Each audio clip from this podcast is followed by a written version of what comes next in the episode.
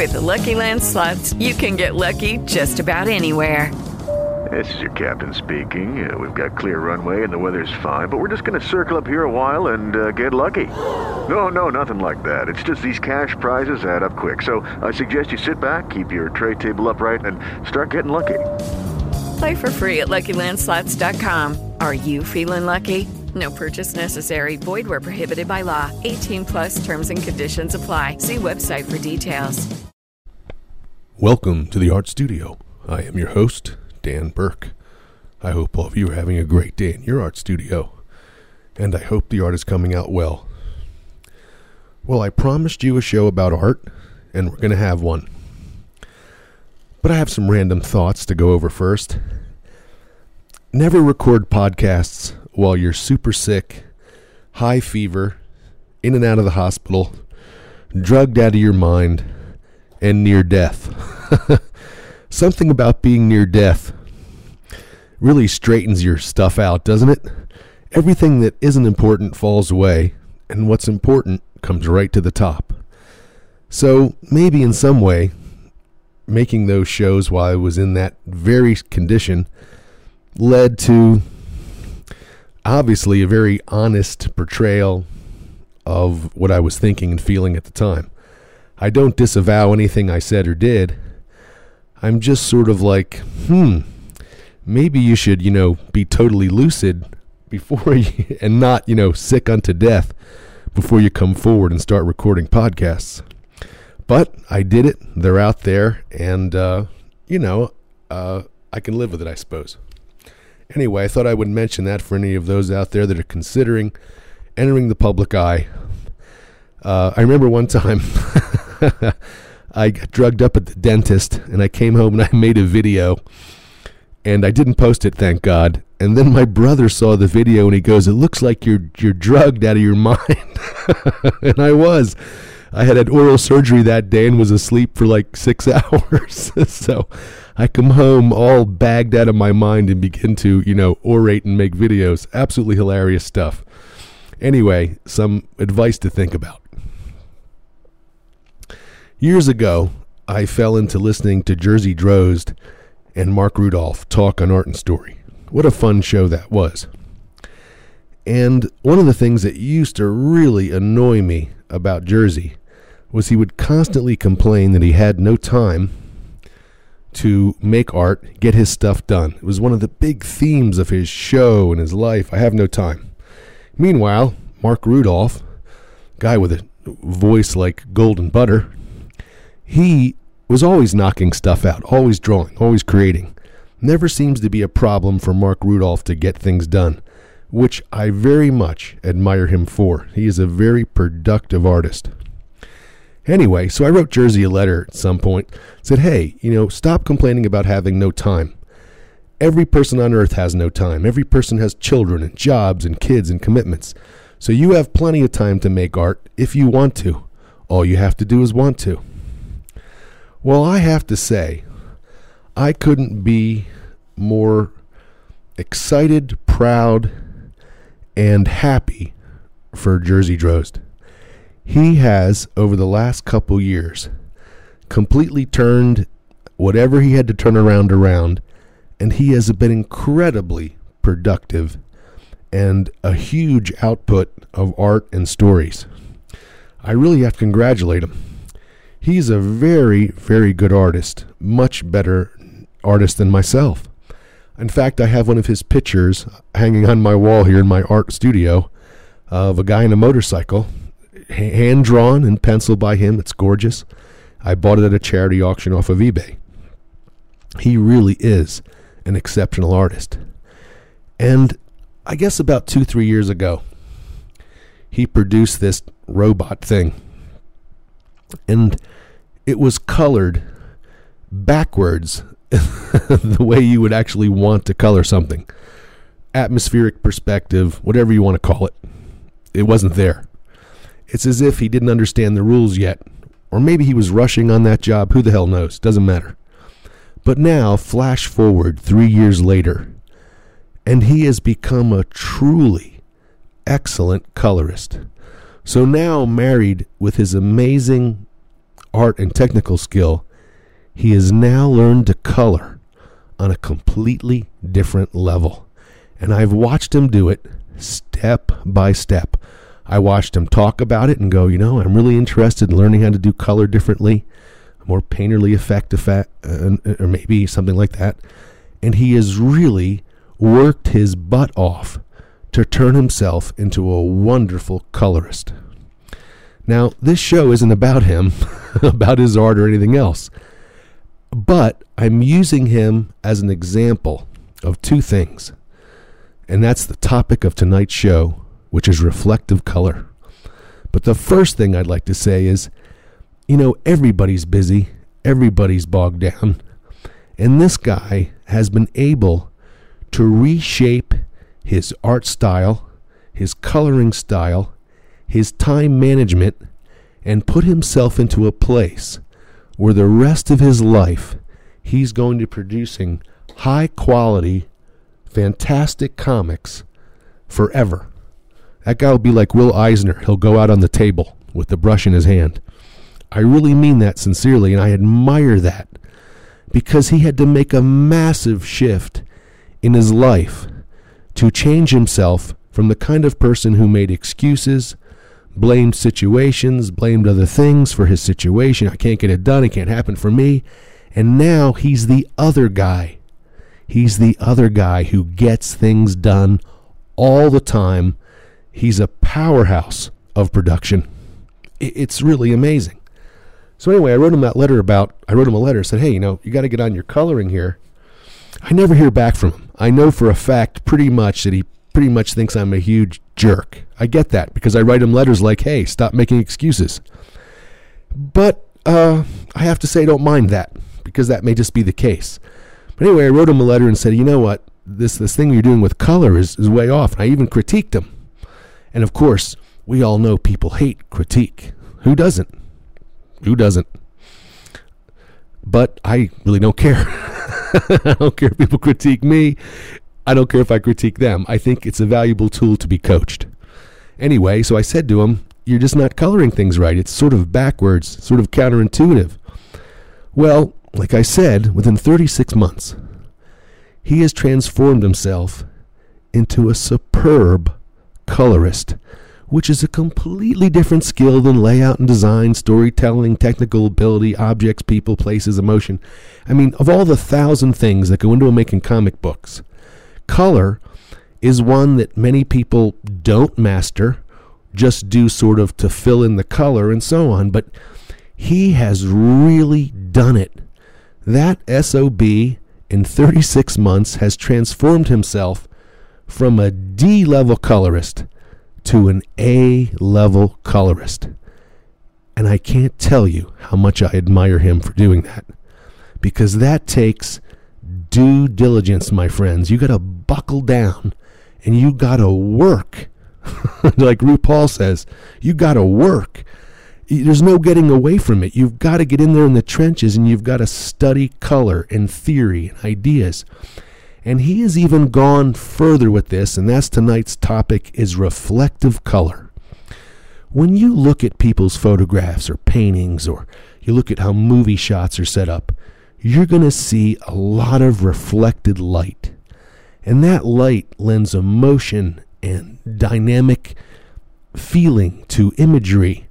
And especially in comic books, you know, you can do so much with color. It's it's amazing.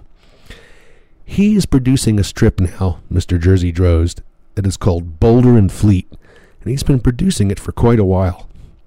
And what's absolutely stunning about this strip is the coloring, and that he has a polar bear, something who is one of the main characters in this book, and the polar bear is white. But all through the book, through all the different adventures, through all the different moments, through all the different things that happen, this bear is constantly bathed in reflected light. So if it's a fire, an explosion, or the moon, or the, the sky, he's reflecting these beautiful colors off this white bear. The bar the bear is hardly ever portrayed as white. He's always off white or something, but with this beautifully reflected color. the work has it looks almost pastel like at this point, sort of like Fantasia from Disneyland, or from the Disney you know studio movie.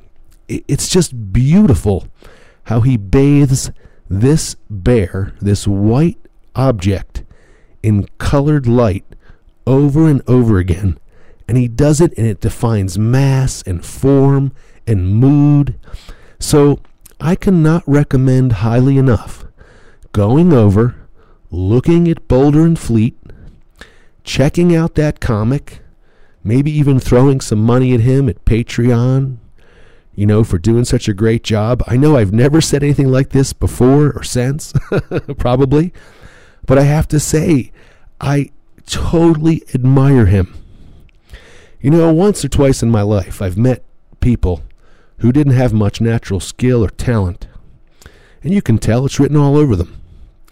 And then you run into them a couple years later, and they go, "Boy, I've been working so hard on this particular thing that I was no longer not good at." And they've reinvented themselves, changed themselves. I've seen people lose 350 pounds and change into a completely different person at 110 pounds. I've seen that. It's life changing to lose 350 pounds. Anyway, that's what he did here with the equivalent of art. He, he did this, and Boulder and Fleet is a masterclass on reflected light on a white object. I'm not saying, you know, everything's perfect about it or, or anything like that, but it's very, very good. And for those that aspire to color, and those who aspire to make comics, and those who aspire to keep bringing their game to the next level, and if you're really interested in learning to color, I would 100% recommend typing in boulderandfleet.com into your web browser and going over and looking at this work. Even for 10, 20 minutes, just check it out. I my jaw dropped the first time I went over looked at it. I was like, this can't be the same guy. He must have, you know, hired some kind of colorist or something. He he must have farmed this out to one of those geniuses I'm friends with on Facebook who color like like a, like a god. But no, he's the one doing the coloring. And the polar bear, the, I guess that's the Boulder character, is so brilliantly realized with these colors. It's it's just fantastic. I have to say, I have been chasing reflected light since I began painting in you know in the real world. I really didn't understand it correctly, even though I lit photographs, I've lit, you know, salad dressing catalogs, I've lit model shoots, I've lit clothing, you know, shoots, and, you know, all these things take a whole different expertise in lighting. So somehow, though, inside computers and things like that, I really wasn't getting the idea of how reflected color and light really works on things. And I think one of the reasons it handicapped me is I worked in black and white for most of my life drawing because making color comics was not even an option till they invented like Photoshop and computers and stuff the idea of coloring didn't enter my mind. But in the last couple years, as I've begun to actually paint things in life, you know, a pot, a pan, a person, a mountain, everything, it turns out, is reflected light. If there's a green tree next to a building, those two colors affect each other. They really do. The tree is just not green, and the building is just not the building of the, the color of the building.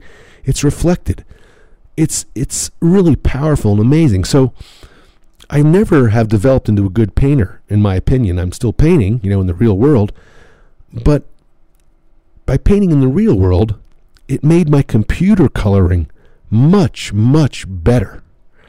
And I think the biggest lesson I learned from painting in the real world and then transferring it back to the computer is this idea of reflected light it really gives a cool look to things like like nothing else does.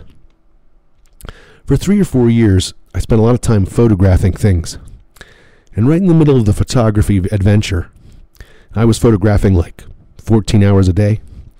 I went out and bought all these different kinds of lights colored lights, diffusers, tracks, I mean, all kinds of stuff. and I did experiments and how one kind of light would affect the photographs or this kind of that way. And I had like blue lights that would, you know, trim the side of things so things would have this light blue reflection on them and everything. And it's funny how I did all that in photography, but it never quite actually transferred over to my art till much, much later, which is now. Now, whenever I approach coloring something, I don't always use the technique of reflected light, but I'm always thinking about it. And I would say almost everything from skin to lips to eyeballs to hair has some kind of gleam of reflected light. So a blonde person, so to speak, out in the sun will look totally different than they look perhaps under a purple light or a red light or you know what I'm talking about. Even fluorescence can change things dramatically.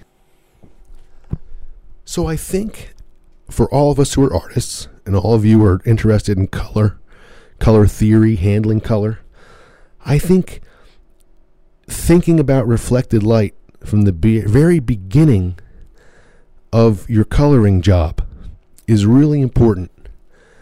It's not just a matter, you know, of coloring something red, because if it's sitting next to something black, it looks different. If it's sitting next to something white, it looks different, and so on. So I'm, I'm not going to beat this point into the ground. But I really think that by mentally thinking about reflecting light on objects as you color them is the key to coloring things well and bringing it to that next level. You know, we first learned to color and shade sort of a sort of do maybe that shading thing, you know, that, that the way hi-fi color book, you know, teaches things like that.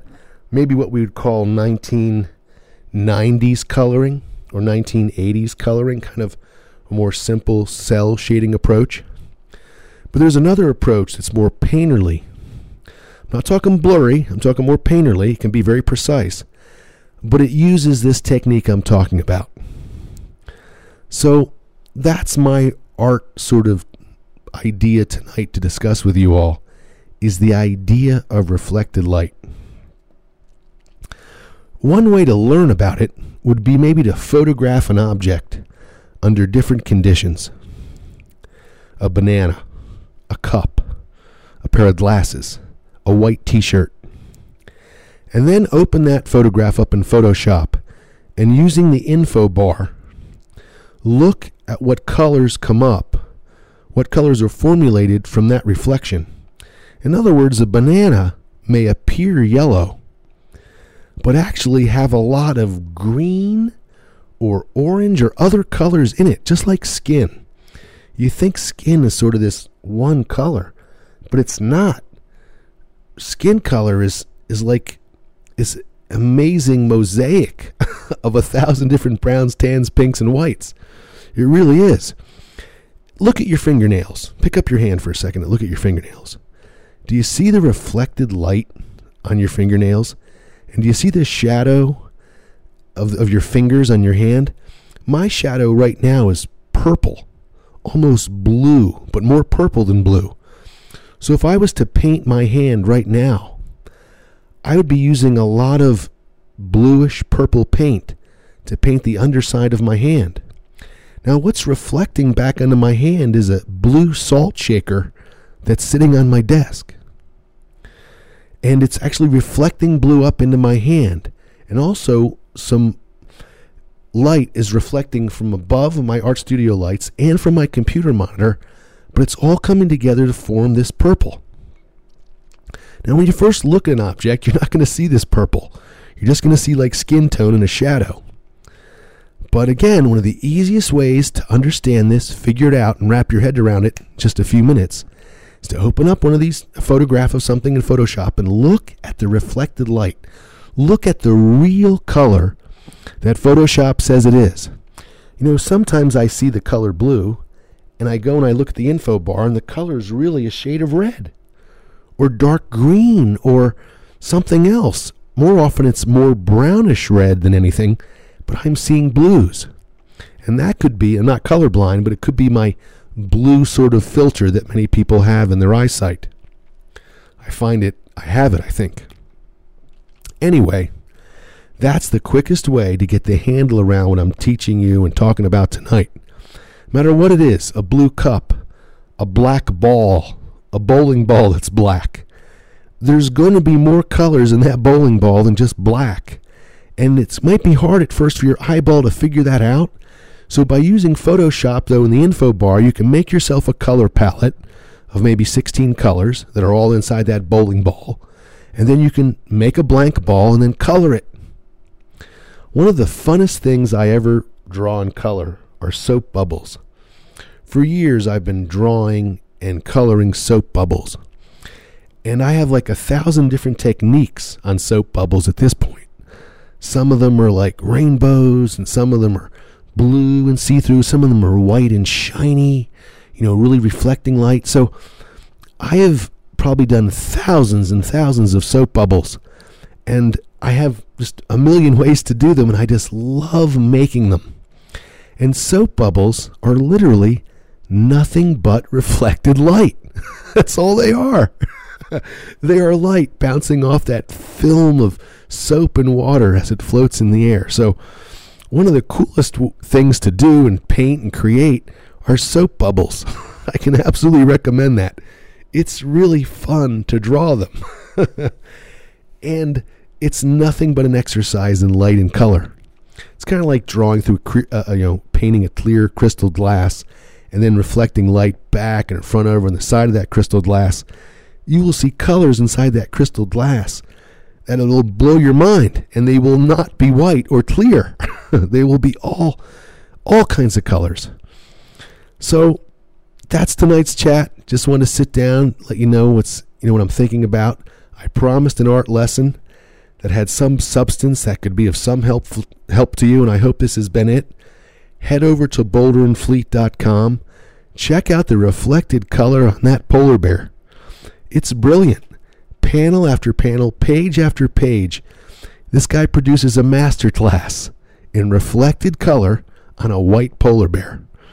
Honest to God, it's it's a brilliant reference actually. So hats off to Jerzy Drozd for mastering color and bringing himself to a whole nother level. I am really, really impressed. I really am.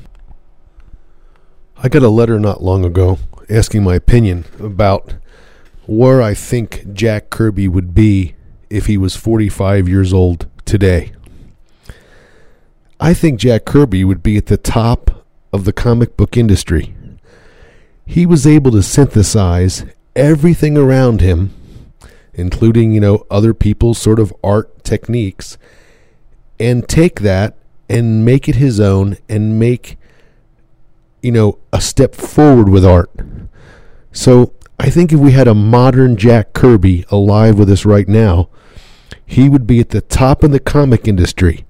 He would have internalized what everybody else is doing, from Alex Ross to you name it, and we would have a 45 year old phenomenal high producing five to ten page a day artist.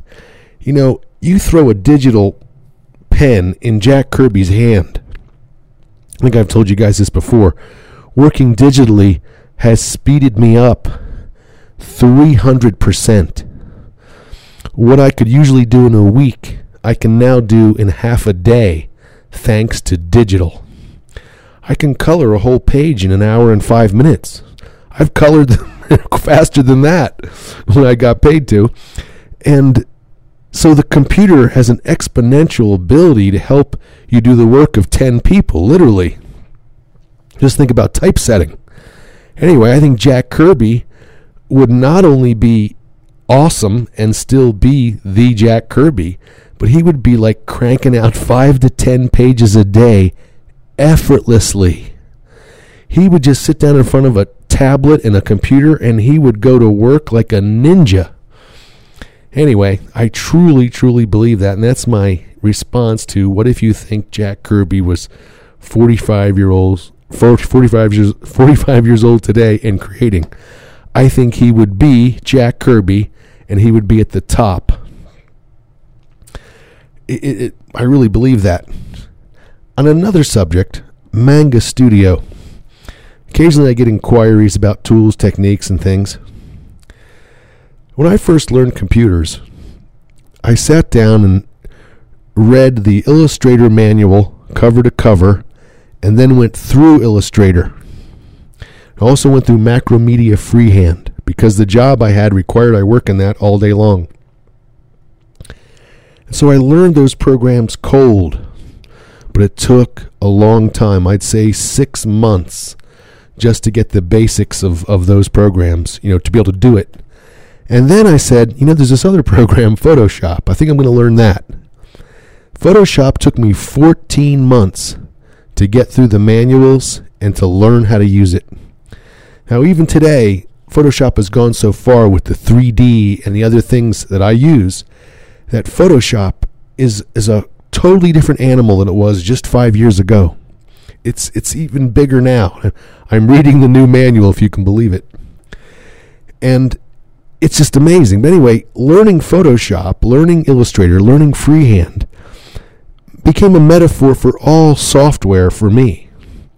And so whenever I sit down to a new piece of software, no matter how weird and odd it is, and many of them are, believe me, they take some time, it sort of clicks really, really fast for me.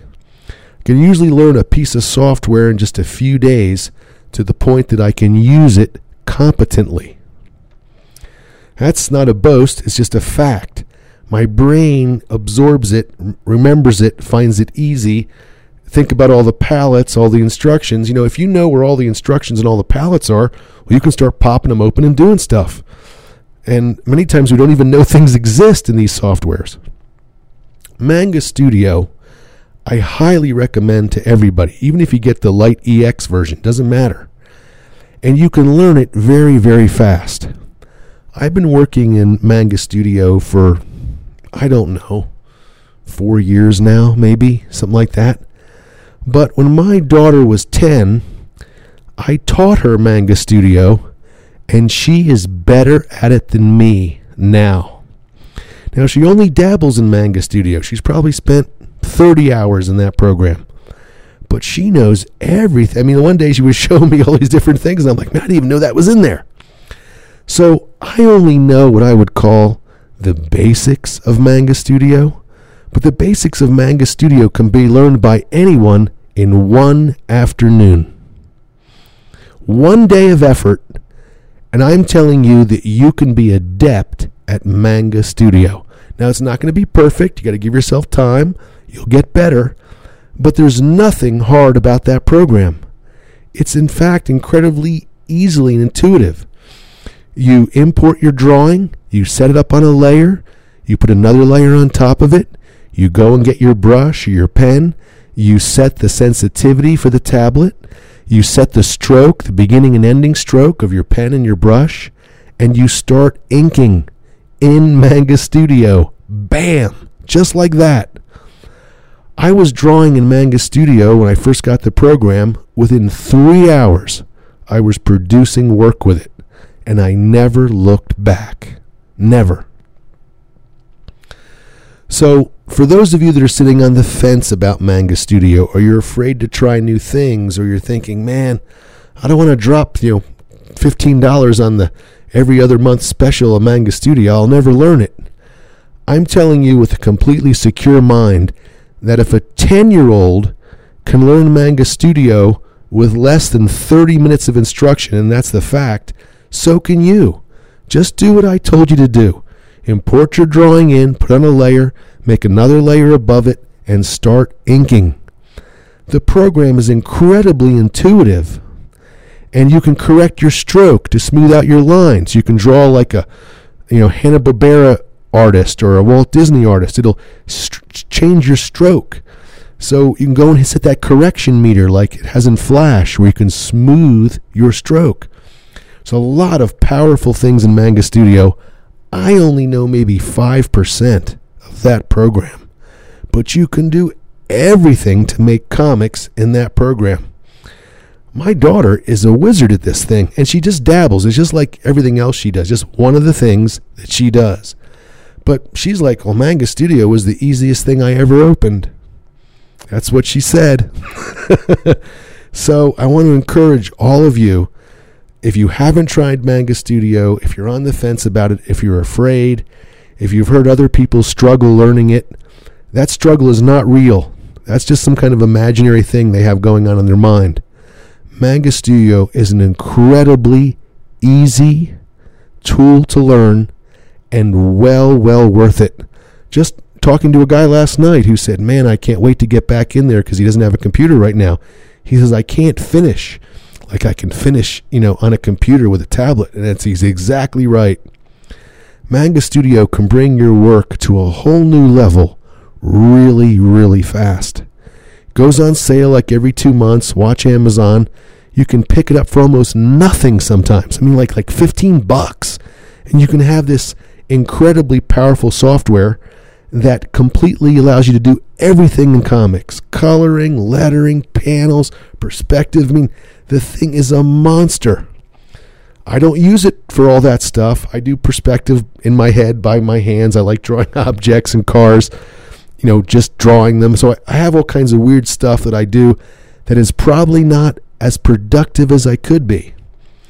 But I really have to say that program allowed me to shave thousands and thousands and thou- thousands of hours off the production of books and pages. It really has. It's an amazing tool. And if you're serious about drawing, serious about comics, save up the $15 and go get yourself a copy of Manga Studio, and you will thank me. Anyway, have a great time in your art studio. Keep doing your thing.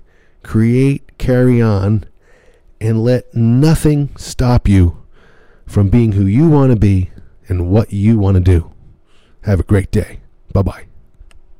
With the Lucky Land slots, you can get lucky just about anywhere. This is your captain speaking. Uh, we've got clear runway and the weather's fine, but we're just going to circle up here a while and uh, get lucky. No, no, nothing like that. It's just these cash prizes add up quick. So I suggest you sit back, keep your tray table upright, and start getting lucky.